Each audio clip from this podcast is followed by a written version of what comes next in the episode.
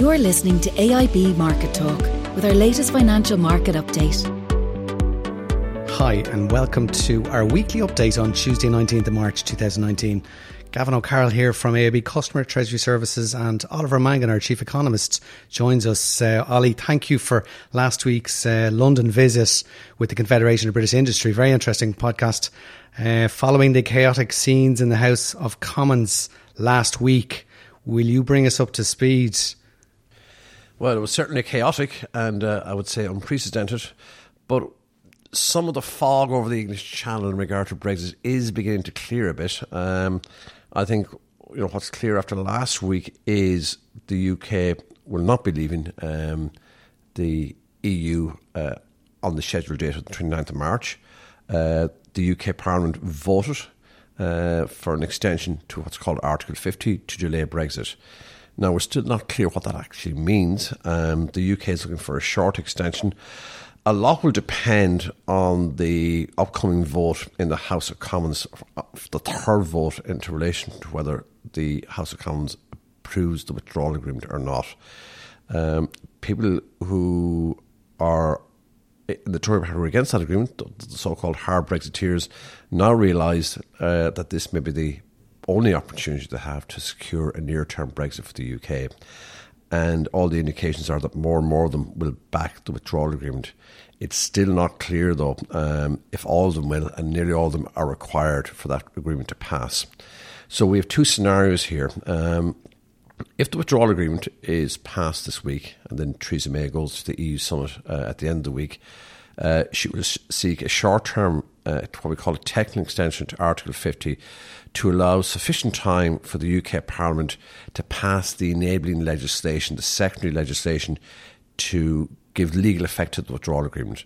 Uh, now, I think the EU is of the view it would be much easier from the point of view of the European elections, parliamentary elections, which are scheduled for mid May, if the extension did not go beyond that period. It doesn't complicate the elections.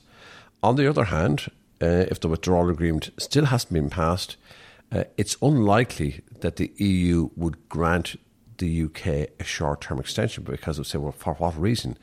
I think the feeling the EU, uh, and now this is not certain yet, but certainly a lot of EU le- leaders seem to be of the view that actually the UK is so badly divided on this that a much longer period uh, is required in terms of the Article 50 extension.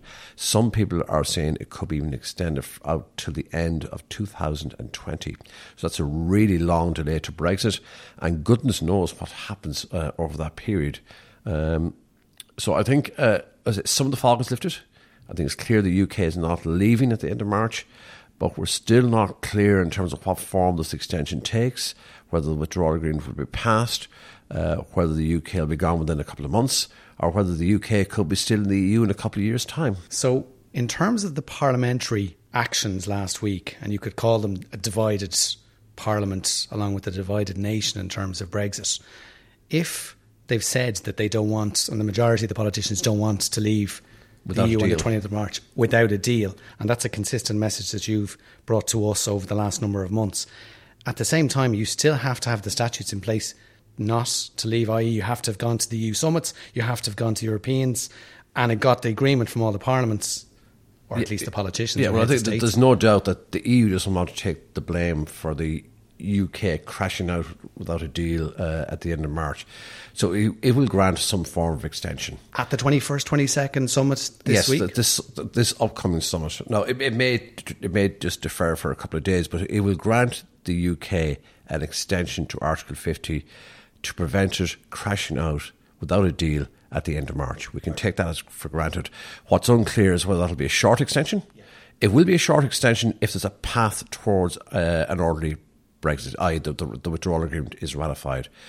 It's likely to be a much longer extension if there's still no sign of the UK ratifying the withdrawal agreement. If you listen to debates, the political debates on RTÉ and Sky News and BBC, at night time after the parliamentary ramifications of each day as it rolls on, you do sense that they still don't have the votes. And it is going to be tight in terms of her bringing it back for another meaningful vote again. Yeah. So close. I would be surprised if there's a fourth vote let's say, for example, that the withdrawal agreement in the next couple of days, the vote, that it's lost by 10 to 20 votes. Uh, the Prime Minister then goes to the EU summit and they say, well, you can have a short term extension only to ratify that withdrawal agreement. Otherwise, it's a two year or 21 month extension. She may well bring back the agreement to the House and say, we have two options here. It's our call. If we ratify the deal, we can leave within the next number of weeks. We'll have a short term extension. If we don't, we're stuck in the EU for uh, quite a long period of time. What do you want? So that's you know, her main that's negotiating her hook, ploy. That's her hook. So, I mean, I'd say the, if it's lost this week, the vote, the margin will be important. You can imagine the pressure that will come on some Labour MPs and some hardline Brexit MPs that are still holding out there uh, to support the withdrawal agreement in the fourth vote to ensure the UK leads within a couple of months. It's it's more than important to stay close to this story, but it's borderline addictive if you're watching it late in the evening and, and, and hearing the debates because yeah. there's so much complexity to the political dimension, and yet the direct effect is the news stories we heard about the tariffs that could be applying to, to the economies. Yeah, well, I, think if, you know, from sterling watchers or people who look to hedge the currency, it's important to think this through as well. I mean, sterling has obviously made good gains this year. And we've seen it this week, the euro fall back to 85p. Uh, sterling's above 132 against the dollar. Uh, and it's all based on optimism, uh, quite correctly, that a hard Brexit will be avoided at the uh, no deal Brexit will be avoided into March. But think this through in terms of what's going to come down the road here. If the withdrawal agreement is ratified, I've consistently said this is the end of the beginning of the mm. process. Really tough tra- trade talks uh, lie ahead, and we saw the type of ideas the UK has uh, in terms of the uh, draft proposals there for tariffs in the event of a no deal Brexit. These are going to be very difficult negotiations and a lot of uncertainty. We, we still don't know what the final shape of Brexit will be in terms of future trading relationship with the EU, even if the withdrawal agreement is ratified. And if it's not ratified, well, then we're into a prolonged period of uncertainty.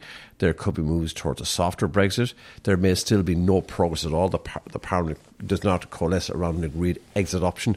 So I think um, once, you know, once this week or two passes and we get into April, we could still be looking at a lot of uncertainty around Brexit, regardless whether the, the, the withdrawal agreement is ratified or not. And it's very hard, in my view, to see Sterling continuing to make gains in those sort of circumstances. In fact, as uncertainty begins to deepen again, uh, we could see sterling drifting lower. Absolutely. So don't automatically assume you might get a bounce in the currency if the withdrawal agreement is voted through, but don't automatically assume that sterling is out of the Brexit woods. There's a very tricky period ahead, which could last a couple of years, be it for trade negotiations, be it because the UK is still in the EU, uh, a lot of uncertainty will still persist, which could weigh on the currency. It doesn't mean it will fall dramatically, but it could drift lower over a period of time. It's important to bear that in mind. Customers should definitely be always considering the need for potential hedging of their currency exposures, whether payables or receivables.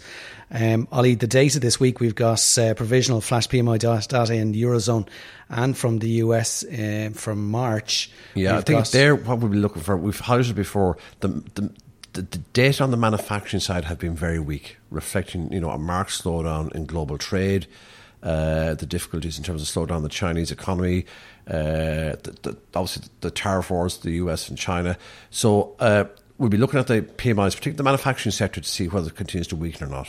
Okay, Fed Wednesday night, and uh, they've got their new rate forecast you mentioned.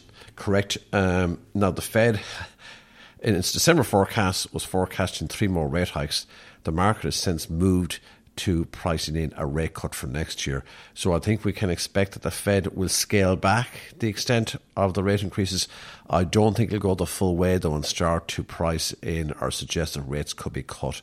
So maybe some further modest tightening might be embodied into the Fed forecasts. In fairness, the Fed, what it's doing here, it's taking a time out. It wants to, to assess how the data in the US economy perform in the first six months of the year before where it's going to go with, or before it decides where it's going to go on monetary policy. The word from the Fed is from here on in, you know, the, the policy, rate increases, rate cuts are all data dependent. That's the key word.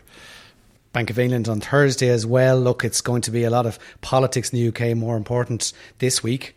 You were going to say EU summit Thursday, Friday? Yeah, obviously, we'll see what the mood of the EU leaders is the vote in the House of Parliament on the withdrawal agreement that precedes it will, will set the tone. Uh, but I don't think the EU leaders are going to give a blank cheque here to the UK. Stay close to developments, listeners. Thank you, Ollie, and thank you for listening to our Market Talk. You can subscribe to AIB's Market Talk on SoundCloud or the podcast apps for iOS or Androids. Talk to you next week.